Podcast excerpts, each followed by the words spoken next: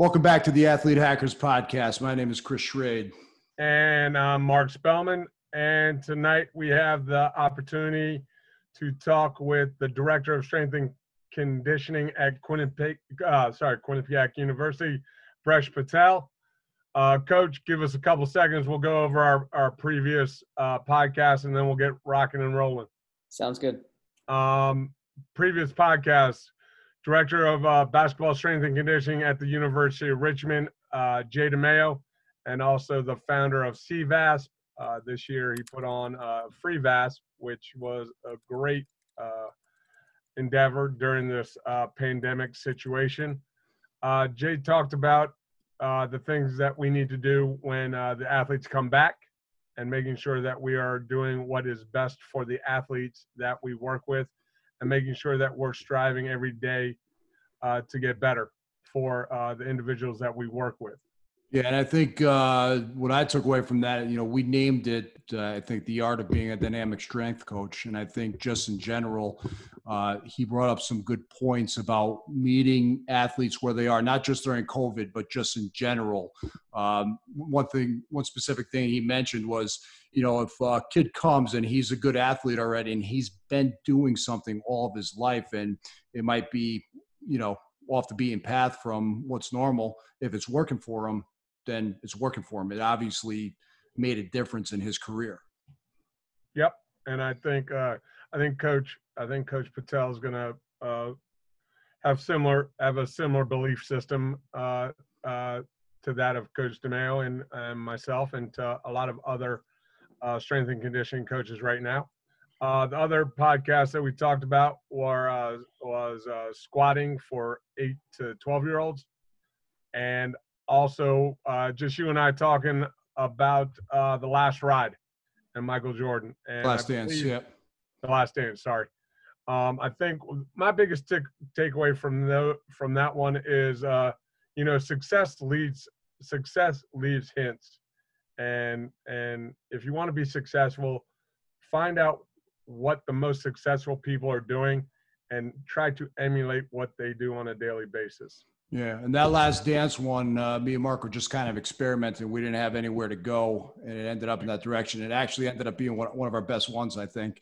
And then uh, the squatting in eight to twelve year olds, that kind of, you know, we we talk about a lot of different things here, but that's one of the reasons we started this podcast. Is I would have particular questions that um, I would just call up Mark, you know, because I happen to have a friend that was a collegiate strength coach. So um, the idea was to bring that knowledge to this podcast.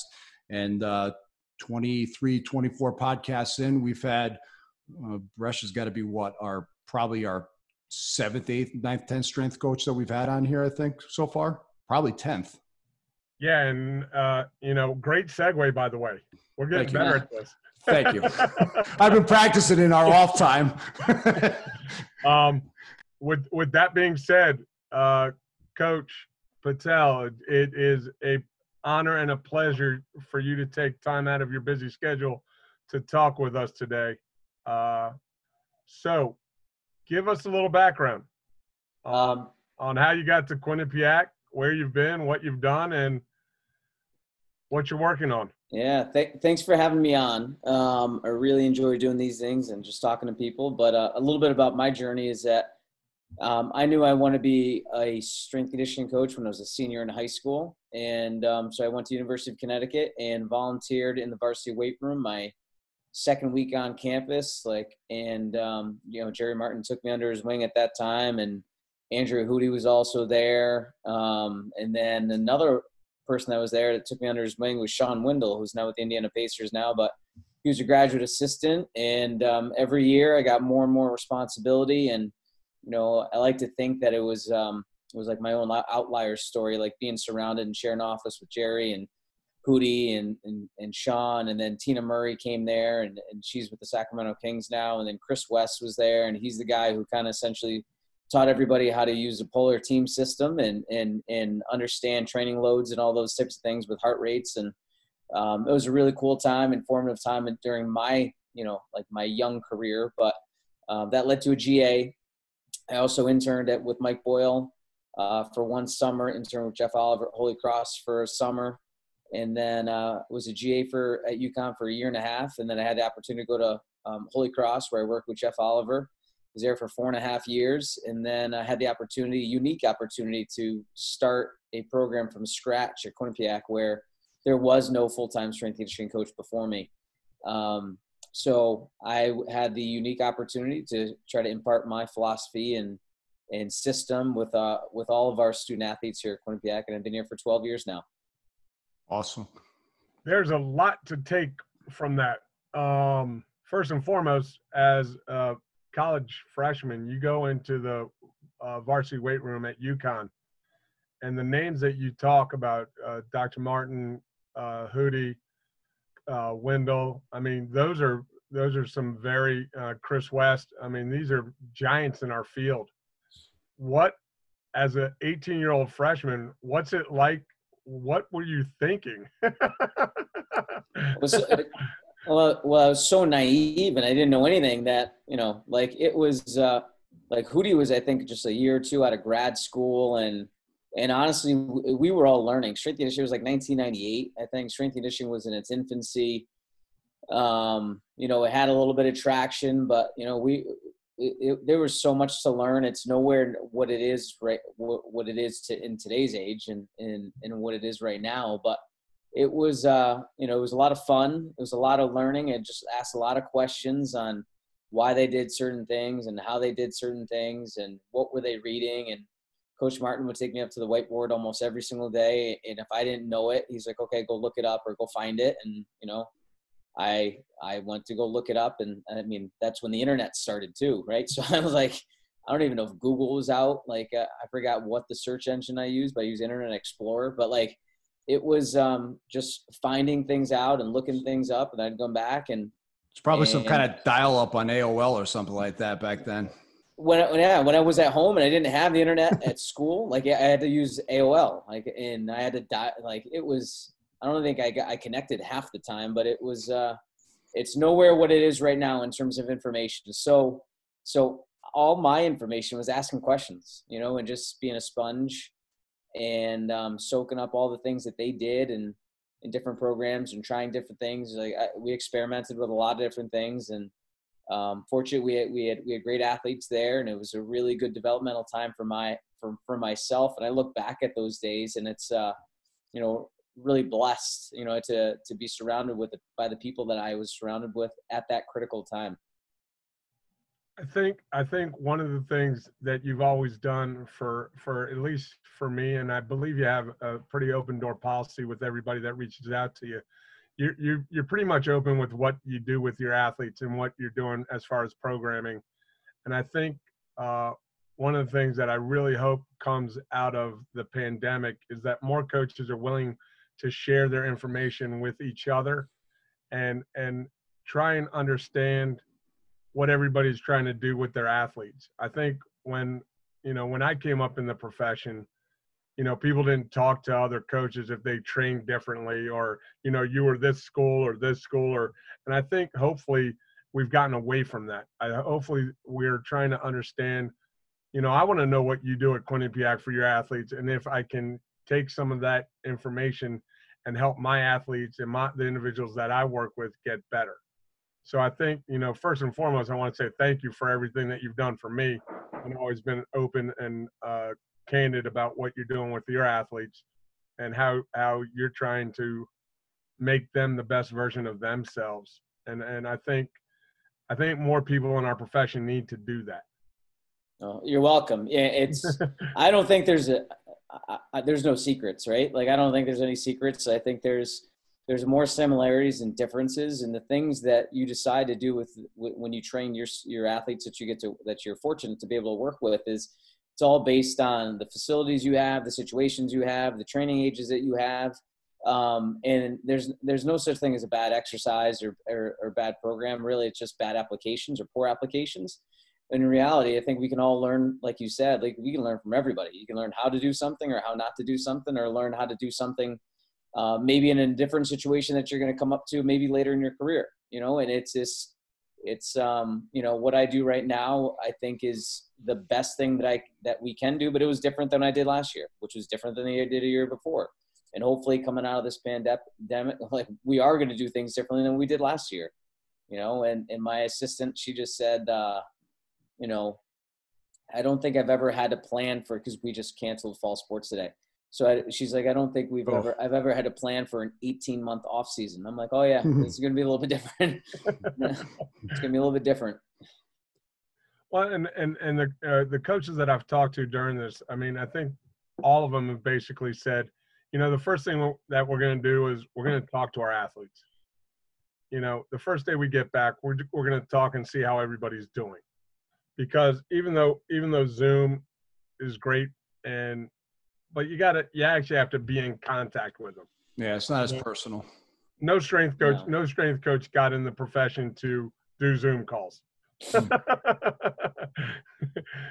um, so was that was that for Quinnipiac or was that for the MAAC conference? The MAAC, they they just announced it today. Yep. They um so I'm sure that was difficult conversations for those fall coaches to be able to have with those student athletes and it's just it you know, it's just tough. Like it's you know, these kids especially like a lot of them aren't gonna go play pro, right? So they you know, they have four years to compete and, you know, spring sports, their seasons were taken away. Now fall sports seasons, who know they, they might get pushed this spring, but who knows? You know, I, I still don't know like what's going to be different on January 1st compared to now. You know I mean? There's not much different from what's today. Today's, you know, July 27th. What's there's nothing different from July 27th from March to March 27th when, when all this was going down. So, you know, what to think that things are going to change that much drastically that you're going to be able to compete? Like, it's just, there's so many questions. Are they are they even talking about giving people red shirts and allowing them another year?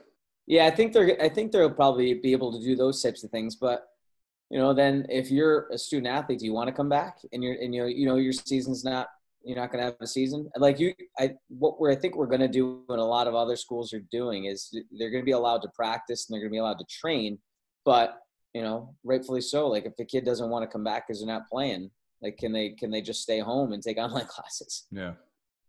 Well, I know I know uh, Arizona State, their whole swim program is right I saw that. I saw that. Yeah, last night I saw that.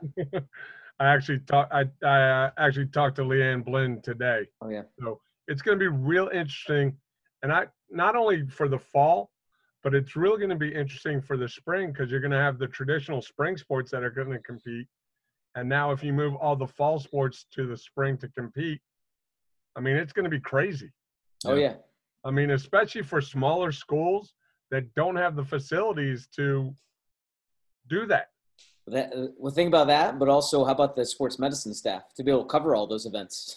Well, well, well, and, and the strength and the strength staff.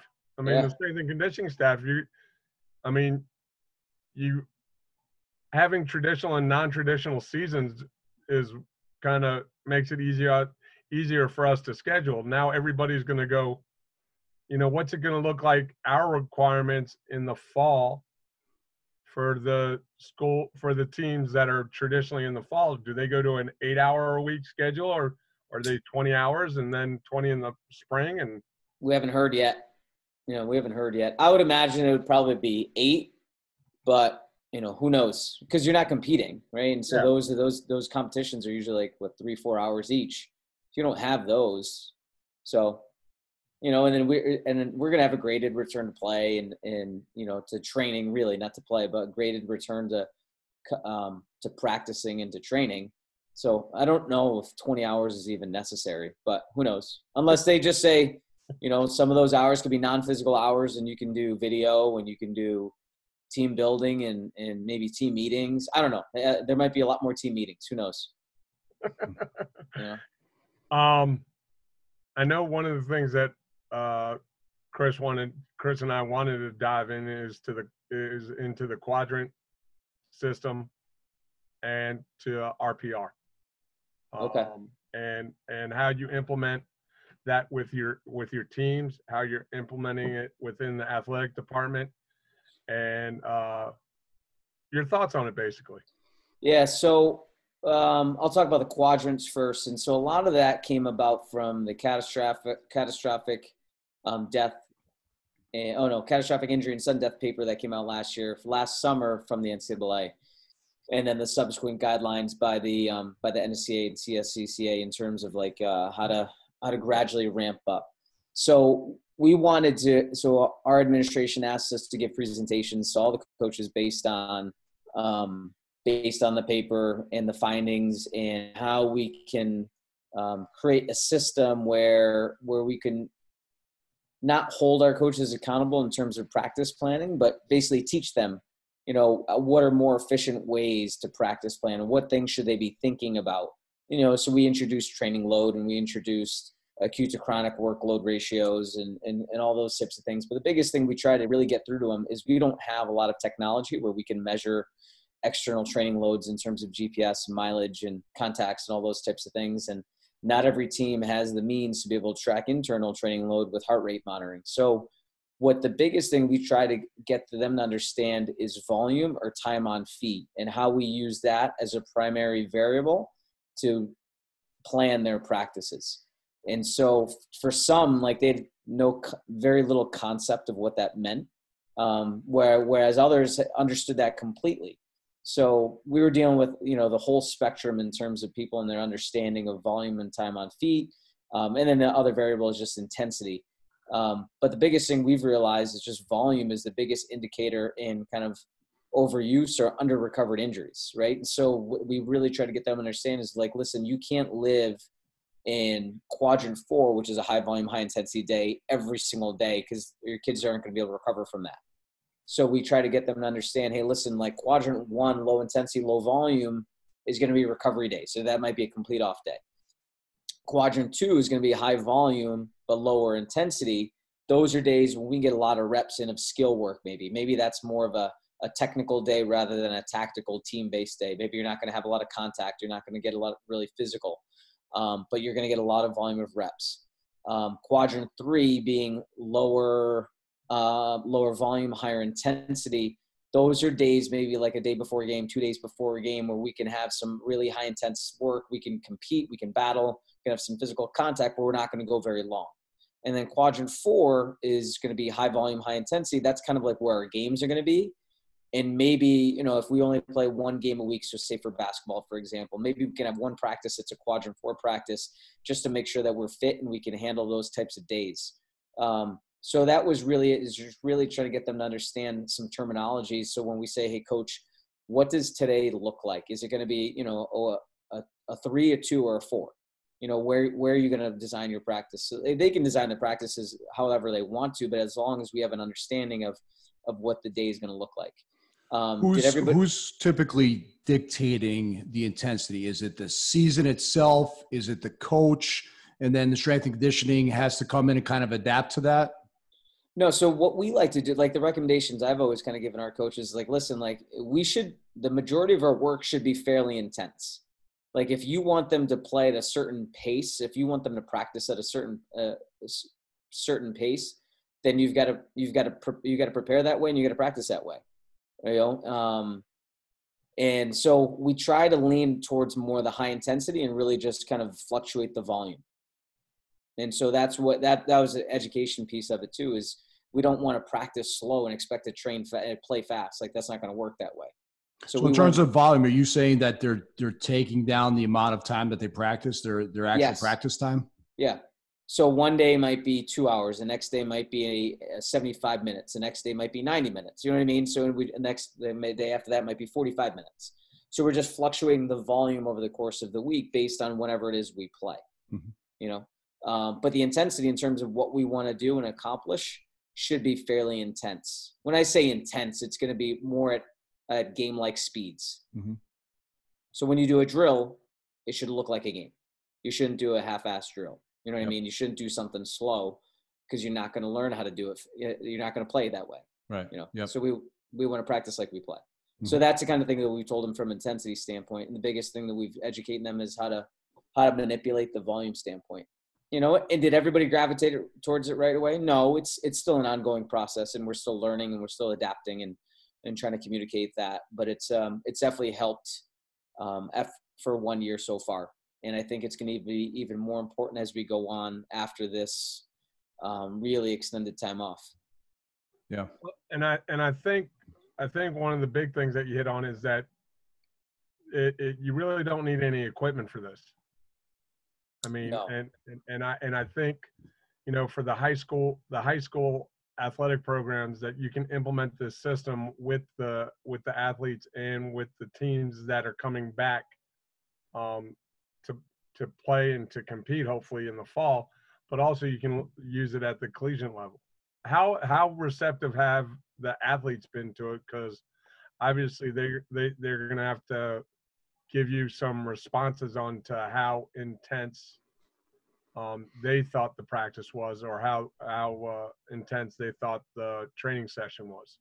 they've been pretty good about it but honestly like it's it's sometimes they forget you know what i mean so we had an app system we use Metrifit to basically log it and half the time i'd be texting them to be like hey remember to do this remember to do this remember to log and half the time they'd forget it you know and so what ended up happening was the ones that valued it the most were the ones who gave the most honest feedback so i just kind of look at theirs and I extrapolate it to the rest of the team you know what I mean? So if my if the if the guys and girls that were the most diligent about it, and they're the ones who were the most accurate with the information, and then I kind of said, "Hey, coach, this is what they're feeling like today. Yesterday was a little bit harder than maybe you expected." You know, and that's how we kind of gave feedback off of that. But that's the that's always the challenging piece is running around and trying to get the information. Like it's we don't have a system where it's one strength coach for every single team and you can be in the locker room and say, all right, here's what was your what, was- your RPE today? What'd you think of it? And, you know, and just plug it into the computer or plug it in and write it on a clipboard. We didn't have that kind of system because we don't have the manpower to do that. So a lot of it was relying on them to be responsible enough, and you know, they're they're they they're they're not they can't handle all that all the time. So I did like the fact that you that you broke the scale down from one to five instead of one to ten because when you said, yeah, what's the difference between a seven and an eight? I mean, but there is definitely a difference between a five and a three. Mm. absolutely, yeah. Even a five and a four. Yep. Yeah. Five being very hard, four is hard, three's average, two's light, one's easy. It's just simple. You know, it's it's the same way we would ask them to rate their sleep or their stress or mood or like on a wellness question, just one through five. You know, and, and it's so much easier um, to kind of to define what a certain value would be. So I don't know. We'll see how year two goes with it, but like I think it's it's think it, it makes sense in my head, and it, and it's a constant education process with our student athletes and our coaches to get them to understand where we want to live, or you know what today what the theme of today's day would be, um, and how uh, and how we've planned it. You know, so I, I- I think I think you're going to find year two is going to be very important with uh, implementing this uh, system and and the program. Uh, not only not only for the coaches, but more importantly for the health and safety of the student athlete.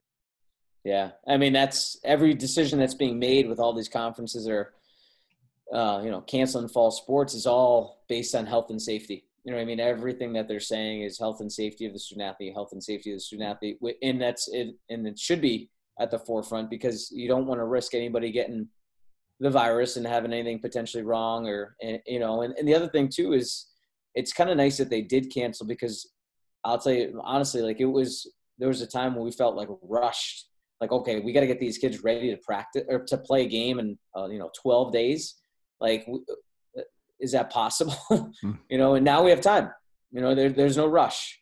You know and you know i met with um, one of our coaches today and said the same thing as they listen we might not do you know skill work for two weeks. Like we'll just do strength conditioning and and we'll gradually build up because it's a marathon. It's not a sprint. Like there's no rush. And, he- and he, he was fine with it. He's like, he's like okay. You know we'll, we'll we'll we'll take our time with it. It's definitely it's definitely going to be a slow code process. If it hasn't been in the past, it's going to be it's going to be this this year that everybody everybody hopefully takes their foot off the gas and realizes that you know it's gonna it's gonna take a while for I don't care how how uh, compliant any athlete's been at home. It's still different than when you're on campus working with your strength and conditioning coach and your uh, athletic and your athletic coach. So Well, that, but then you add the stress of school into it too, right? Like, it, it, and so that's going to be another stressor that's going to be placed on the system that you got to be cognizant of that you didn't have at home. Like, yeah, you had online class, but it's not the same as an in-person class, or it's not the same as navigating your way around campus and making sure that you're safe and and all those types of things. You're at the comfort out of your home. You know, you're you're out of the comfort of your home. Um, and, and the stress of wearing a mask. Yep, that too. So it's um it's gonna be unique and it's gonna be different. And you know, like we had a Zoom last week with one team and they were asking questions and I said like the first couple weeks, yeah, you're not gonna be allowed. They asked, can we do extra? I said, no, you're probably not. Like I know you guys are used to it. Like whether it be doing extra bike workout or some extra plyos, what, or an extra lift, like we're probably not going to be able to manage that, and it's probably not a good idea to do initially.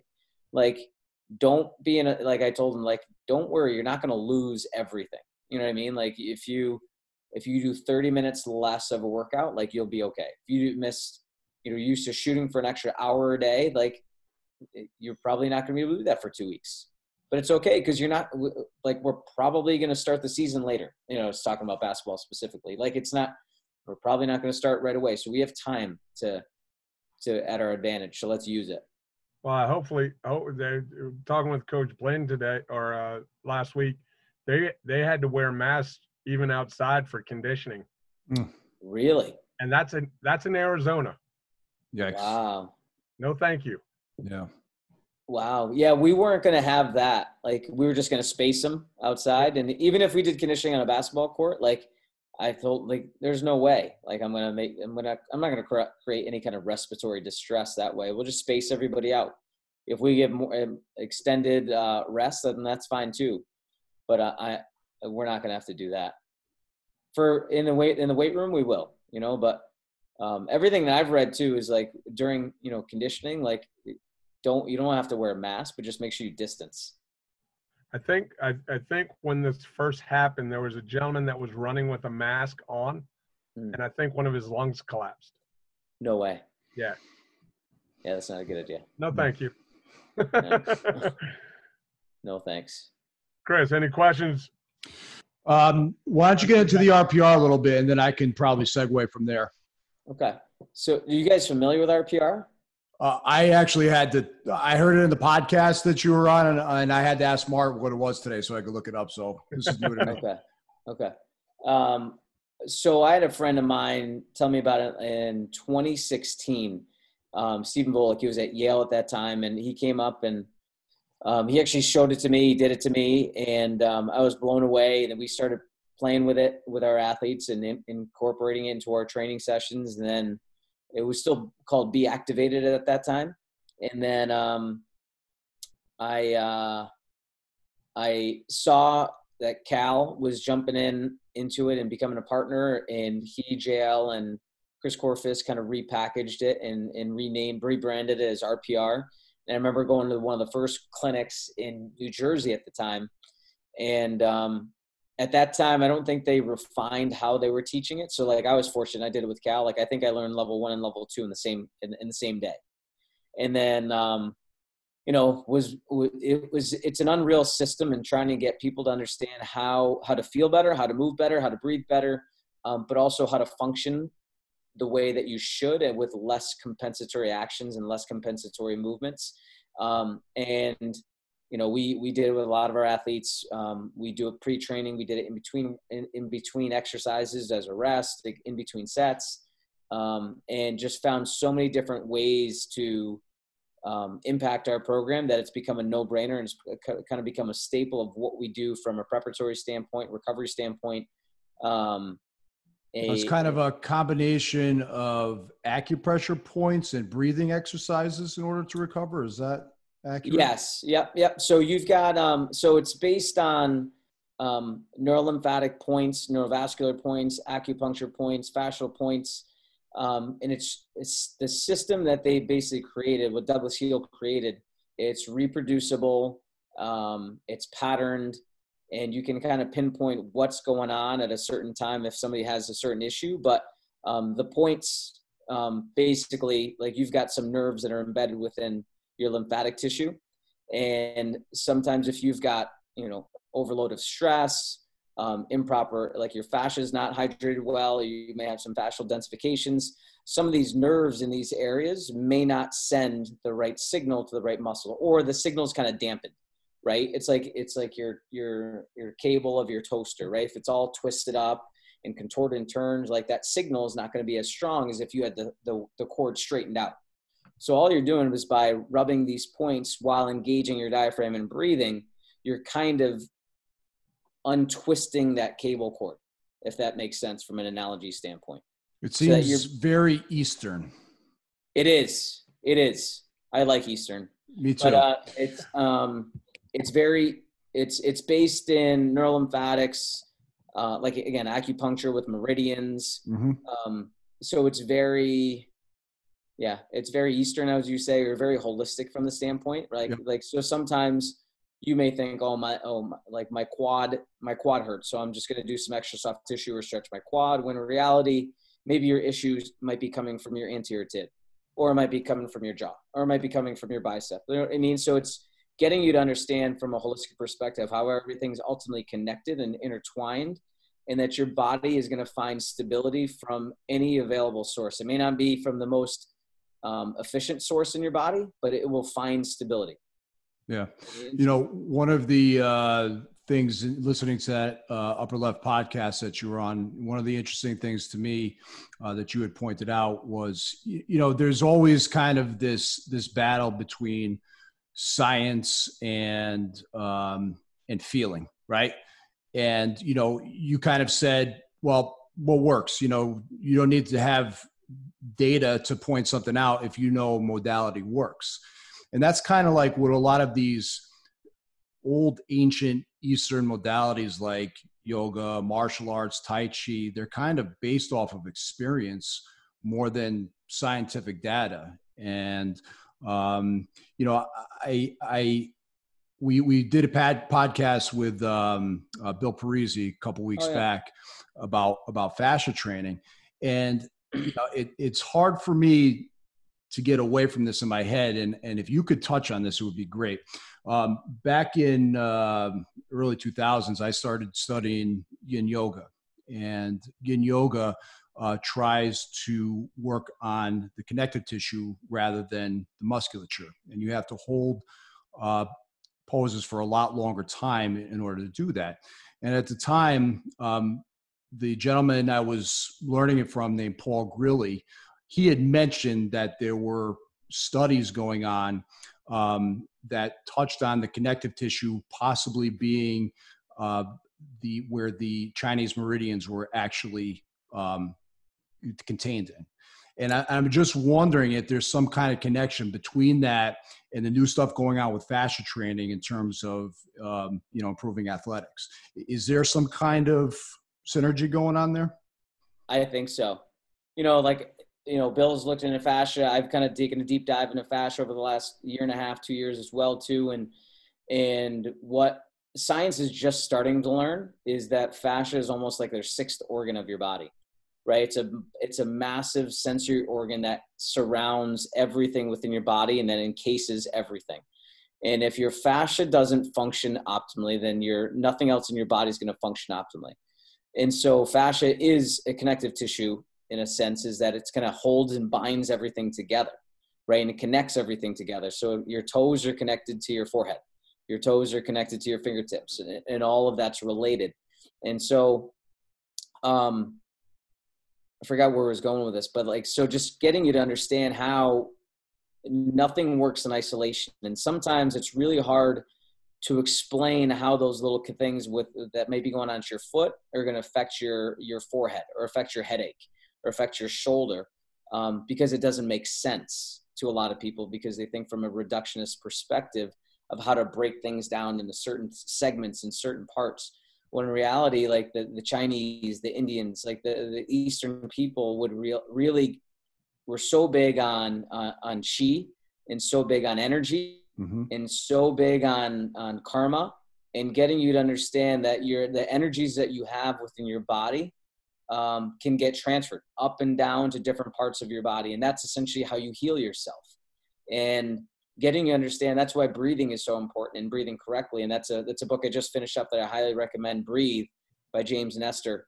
Um, he talks a lot about in uh, like the the chinese and, and and yoga and he talks about the indians and and it's very um, it's it's very interesting to get to really have that perspective and how people can control their heart rate, people can control their blood pressure simply on based on breathing.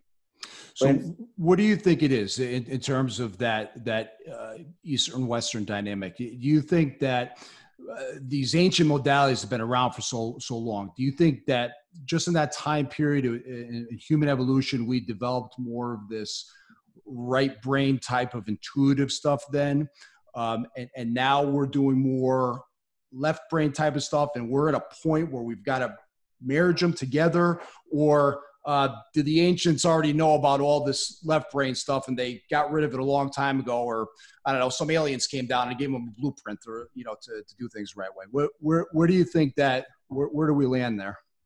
I don't know. I think i think your first kind of hypothesis might be somewhat correct is that um, they might have known it all and you know because they've experimented and, and they've they, they've done it for such a long time for thousands and thousands of years. And and um, you know either ignored the left brain stuff or um, it's powerful really, though. There's a lot of stuff you can't get away from in terms of some of the discoveries that have been made no? From a, a western scientific standpoint. Well it's just crazy that you know it, it's like when i was in college and mark you can probably talk to it too nobody talked about breathing. No. You know what i mean? Like no. the, the thing that you knew about breathing was the valsalva maneuver and how to increase the intra-abdominal pressure. Like I don't remember learning about the diaphragm in anatomy and kinesiology. I don't remember, and they might have probably glanced over it, but like I didn't understand that it was a big time respiratory muscle. I didn't know it had connections to the vagus nerve. I didn't know that it had fascial connections to your psoas. Like I didn't know any of that kind of stuff and how that relates to posture and your body and your mechanics and all these types of things. But um, breathe, and then like how you can control your breathing and like I didn't know like your nose was almost an organ like in itself, and that you should breathe primarily through your nose. Like these are, and how that can when you breathe through your nose, you can increase nitrous oxide and and all these types of things. It's, um, but the but the Easterns knew that. Hmm. The, the Easterns knew how important the breath was and how the breath can control your mind and how the breath can control your body and the, internally and externally and how your breath rate can basically control everything yeah. You know, and, and they basically found that the breath, like if your body was off, if you had some kind of malady or some kind of illness, like it all came back to breathing. Like control your breath. It's crazy. You know, you know and whereas like in the West, we give medication. Yeah. You know, like we give medicine and we get, you know, we give prescriptions and not saying that's wrong because sometimes you do need that, right? Sometimes you do need that, but but I find that like maybe you try like just some simple things first you know try like and i say simple but like like it's something that you can control like sure breathing is is is based on autonomic control but you also have conscious control over it too so um, it's something that's automatically that you do but it's also something that you can have a direct impact and you can control hmm. you know and so why not just try to see how that goes first before you, know, you drug people up i don't know yeah that's totally. just that's just my thought process. But like, like I know with my athletes, we we teach breathing, and I think it's important, you know, 100%. because they because we need to give, be able to give them tools that they know how to control their their bodies and their minds and their spirits for the rest of their their lives too. It's not just from an athletic standpoint, but also understanding how to center yourself and how to be mindful and how to control your mind when it's racing all over the place. It was one of the first things that I learned when I started martial arts uh, with Calzans that Mark and I train out of. Uh, he taught breathing because the timing of breathing with doing a certain strike or something is it's night and day between the power of your strikes. So just breathing with certain timing increases power. So there, there's an athletic modality right, right then and there from breathing. Yeah, and it's it's a shame that you know you don't learn it more in academia. But I, it's it, in the book, like if you read "Breathe" by James Nestor, if you if you he's got a podcast with Joe Rogan too. Like that, that's I, I recommend listening to that first and then reading. But it was um, it was really interesting to that you know he was doing these, these experiments and stuff, but he would also ask scientists what they thought, and some scientists still couldn't figure it out, and they were looking into it, like they were looking into breathing and with uh, can't remember, but it was like some um, it was like some mental hospital in Iowa where they worked with um, um, some kind of I forgot the patients, but they they basically found that giving them carbon dioxide helped alleviate a lot of their symptoms in terms of psychiatric patients. Giving them carbon dioxide. Yeah. Well, because So- what happens, So holding your breath. yeah, because what starts to happen is like when you overbreathe, you're expelling more carbon dioxide and you're actually expelling more oxygen. So You Carbon some kind of balance. Yeah. And so carbon dioxide is actually the trigger that allows oxygen to be used by your red blood cells.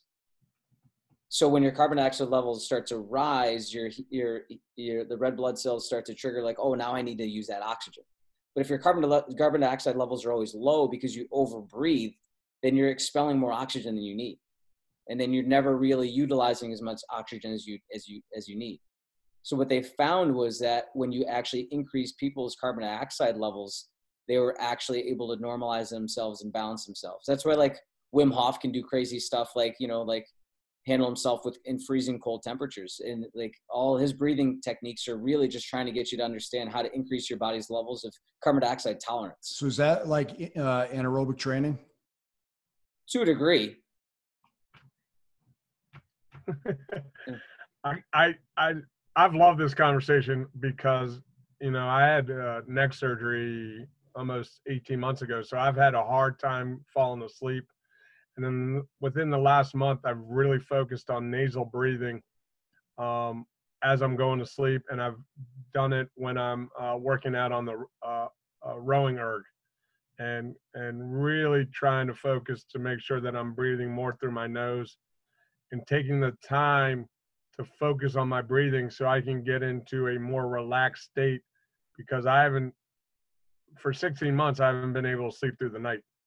Wow. Um, and in the last two weeks, I sleep great now. I Awesome. mean, all all breathing through my nose, making sure that I'm following a schedule. Like I don't eat anything after eight. By nine o'clock, I'm no longer on the phone. By 10 o'clock, I'm going to sleep. And then uh, Routine. It, it, it's it's all about routine Mhm. um, but also to make sure that I'm focusing on the breath and making sure that I'm, I'm very conscious on how I'm doing it because I I have been a mouth breather for most of my life. yeah. And um, you know, for anybody that's tried um, training just breathing through their nose, I mean, it's it's a different it's a different beast. It's Yeah. hard. You start to feel like your carbon dioxide levels increase. Like, like you know when your carbon dioxide levels are increasing when you feel like you're almost starving for a breath. Hmm. Yeah, Oh, and yeah. that's what happens when you when you breath hold or or you expel air frequently, like uh, like forced exhale, heavy breathing. Um, you know, it's a way to increase your body's ability to handle more carbon dioxide. And if your body's in a state where it's anxious, you're not going to be able to catch that breath. And when you're calm, you could sit there and do it all day long. right? It starts to make sense. Yeah, it starts to make sense because that's Yeah. what happens. Like, what what do people do when they panic, right? Or people that are about to have asthma, right? They just keep breathing too heavy. They overbreathe, Hmm. right? So they're not getting any carbon dioxide. So they actually what they need to do is breathe slower. Huh. Interesting. It's interesting too. Like the other thing I got back from you know, like oxygen. Like you know, people on a sideline will take oxygen. Yeah. Like, what does that do? It doesn't do anything. Like you need carbon dioxide to release carbon release oxygen. And you see, They, it's they always, think they're it's blood doping or something. big- it's always the big guys going for the oxygen too. It's never the little guys. Right? Yeah. But I mean, getting back to your point about how everything's connected, and you know, I, I probably our last take on what we can talk about this evening. Um, you know, you find it where some an athlete will complain about an injury or an issue that they're having, and you'll you'll have a conversation with them. And uh, have you looked at your foot? Have you looked at you know a different a different reason? Well, you know, in Western medicine, you go to a doctor and you tell them that their knee hurts well they look at your knee i mean very very unfortunately very few doctors that i've come in contact with they don't look at a gait they, they don't look at a squat pattern they don't watch the individual move to maybe make a better diagnosis instead of giving them a pill yeah. Would you say the knee is the dumbest joint in the body, right? That's your that's your go-to Yeah. line. yeah it's one it's definitely up there in the top two Yeah. you know if you if you if you're having some mobility issues at the ankle or the hip the knee's going to be the one that's going to pay the price for it usually So, Agreed. um, Coach, how can uh, our listeners get in touch with you, or what's the best way um, to get more information that you're putting out there? I know uh, I know you restarted your uh, website. Yeah. And and I want people to, you know, I consider you one of the best in our profession, Oh, and thank- I thank you. really, you know, I'm really uh, honored to have you as not only um, a guest on our podcast, but somebody that I consider a friend and and an individual that I uh, look forward to continue our relationship and continue learning from. Thank you. I appreciate that. Yeah, I recently just uh, started up a site. I used to have one way back in the day, and, and I just couldn't maintain it with our two young kids and and during quarantine. Like that was a, uh, you know, my wife was pestering me like you got to put out information again and, and start it back up. So I did, and it's, so it's CoachBpatel.com. Um, you know, like at least try to post like one or two blogs a week. Um, stuff on Instagram, like B Patel five one five. All the information's on the website if you go to the website, but CoachBpatel.com. Um, but really, it's it's it's just a way for um, for coaches, for athletes, for parents, for for just people like right, just understand like different ways um, to improve and way different ways that they can get better, and, and really hopefully inspire some people to realize that they can become better versions of themselves. Because I you know that's kind of like my my main philosophy, and that's my vision and. Um, I, I, think anybody that I come in contact with is has that has that power of themselves to become better in somehow, some way, some shape, or some form. And um, hopefully, through the site and the information I put out, it allows other people to realize that you know that they that they can improve themselves, so that they're not stuck. Um, so whether it be improving their knowledge of training, or whether improving their their knowledge of themselves, or whether improving their knowledge of their nutrition, or just even gaining some introspective about themselves and the way they think about things you know? So it's you know it's not going to be you know do these two drills to improve your 40 yard dash time. Like there's there's other people that do that kind of stuff. I know my niche. I know what i'm good at and um, you know it's really just trying to get people to understand how they become how they can, can become better and if you can become better your if you can better the self then you can better the individual things that you decide to do you know so so much of it's a little bit more global but yeah that's probably where to contact and connect. I got one last question for you, Coach. Um, this is kind of a midlife crisis thing I'm starting to go through, but I'm starting to think back in, in time and I'm starting to see time in, in different ways, you know, 10 years, four years, like it's kind of bugging me out. But like when you started talking about 98 and, and 2000, you know, I, I started thinking back, you know, God, I graduated college in 2000. The things I did, you know, for lifting weights, it was archaic, you know, like, you know, we, we taught ourselves or we learned from the guy who used to lift weights back in the 70s or 80s. You know, that's how we ended up lifting weights. Um, you know, and then, you know, fast forward after my college career, I had to go to things like martial arts and yoga to reverse all the bad stuff that I did. You know, I meet Mark around 2010 or so, and I get to kind of see a glimpse of what college athletics had had evolved to within that 10 year period. And now we're 10 years past that, and we're having all these coaches on. You know, there's all kinds of sophisticated things happening, but we got time happens so fast. You know, we've got, you know, the next 5, 10, 15 years, you know, are going to go by like that. You know, I, I've got, I've got a 10 year old, he's going to be 18 in no time, you know, Yep. two, four year periods. What does college athletics and strength and conditioning look like in that time period 5 10 15 years and what can kids who are going to be in college in those next 5 10 or 15 years what can they do to bring upon the next the next evolution I think the way it's going to go is it's going to be continued, um, a continued evolution of understanding data and understanding statistics, understanding um, sports science in a sense. I know the NSCA is, is putting out that certification as well, but I think it's going to become a little bit more sophisticated in how programs might be designed. Um, what I hope is that it never loses its human side of things because I think strength conditioning evolved from coaching. and evolved from PE and evolved from football coaching specifically. But in reality, like strength conditioning was so much about relationships and so much about connecting with students and student athletes and athletes themselves to get them to understand how to improve and how to get better.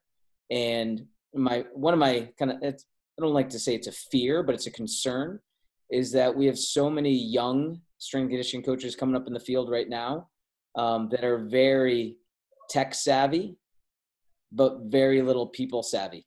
Hmm. You know, and so um, so I think the technology is going to get sophisticated. I think it's going to be more accessible um, because I think prices are going to come down in some of these like you know higher end velocity based training, GPS. Like I think that's going to be probably a standard across the board and, and like already at like higher level institutions it's it's it's a standard um, i think you'll see a trickle down effect but um, i think you're going to see more staffs. I think you're going to see more personnel. Well it depends on how this covid thing goes because a lot of institutions may, might struggle but coming out of it. But um, it, after everything rebounds i do think that there'll be more staffs there'll be more specialized strength conditioning positions that you might have. It's already happening. Like you got basketball specific strength coaches you got hockey specific you got baseball specific. I think you're you'll probably start to see more lacrosse specific um, more swimming you know specific and, and all those types of things might start to happen. Um, and it's the, the programs are going to get more sophisticated but i really hope that the the interpersonal skills and the inter, interpersonal relationships and communication is still at the forefront and still a priority. So you for the athlete themselves do you think that understanding this technology, um, they've almost balance might be the the answer. They've got to understand this technology, but they've also got to take that eastern side and learn that and kind of blend them together. Yeah, you got they got to learn themselves, right? Like you're you're going to be stuck with yourself for the rest of your life, so you better understand how to use it. You know what I mean? And how to better control and how to better manage it. So. Yeah. Like you can have all the fancy gadgets in the world, but if you don't know how to control your body, your mind, or your spirit, then you're screwed. Yeah. So, so I think that's that's there's still a premium on that. And again, in my sure. mind, in my mind, in my opinion, but again, that's what I value. Awesome. There's also there's also a reason that very few teams do Omega Wave readings on game day. Mm-hmm. Not screw with that. if, if their top player, if their if their top players are reading off the chart as they're overstressed right now, they're, they're not going to tell them that right before kickoff or right before the puck drops or right before tip off. So, yeah, if robots if robots ran sports, no one would watch them. That's right. Well, and and I think I think uh, coach, you, you you definitely bring up a, a an interesting fact that I think there are going to be more seats at the table as far as administration goes. Yes, and, for sure. And it's something that I'm really pushing. I'm I'm pushing for, and I've talked with uh, Coach Alejo, uh, Dr. Ivy, uh, and I'm trying to get in touch with Eric Corum down at uh, William and Mary. Mary. Yep. Because there are definitely going to be positions for student athlete well-being and performance that are coming up, and I think uh, you know myself and uh, older strength coaches are going to look to uh, hopefully be at the forefront of those positions.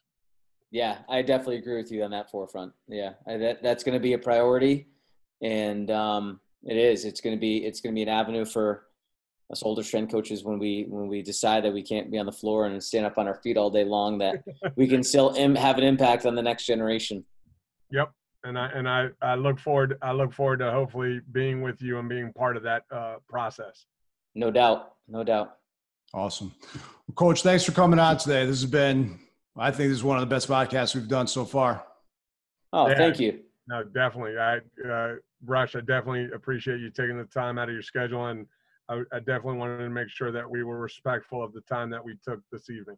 I appreciate it. Thanks for having me on, guys. Yeah, man. Absolutely. All right, everyone, uh, uh, check us out, uh, athletehackers.com. We're on Spotify, Google Podcasts, Apple Podcasts, YouTube. Peace from me. If you have any questions or concerns or want to be a guest, info at athletehackers.com. Uh, and once again, thank you, Bresh, for taking the time out of your schedule. We will more than likely try and have you back on uh, in the near future. For sure. Awesome. Thanks, guys. I really appreciate it. All my best. God bless. Take care. Have a great day and make it the best you can. See you on the next one.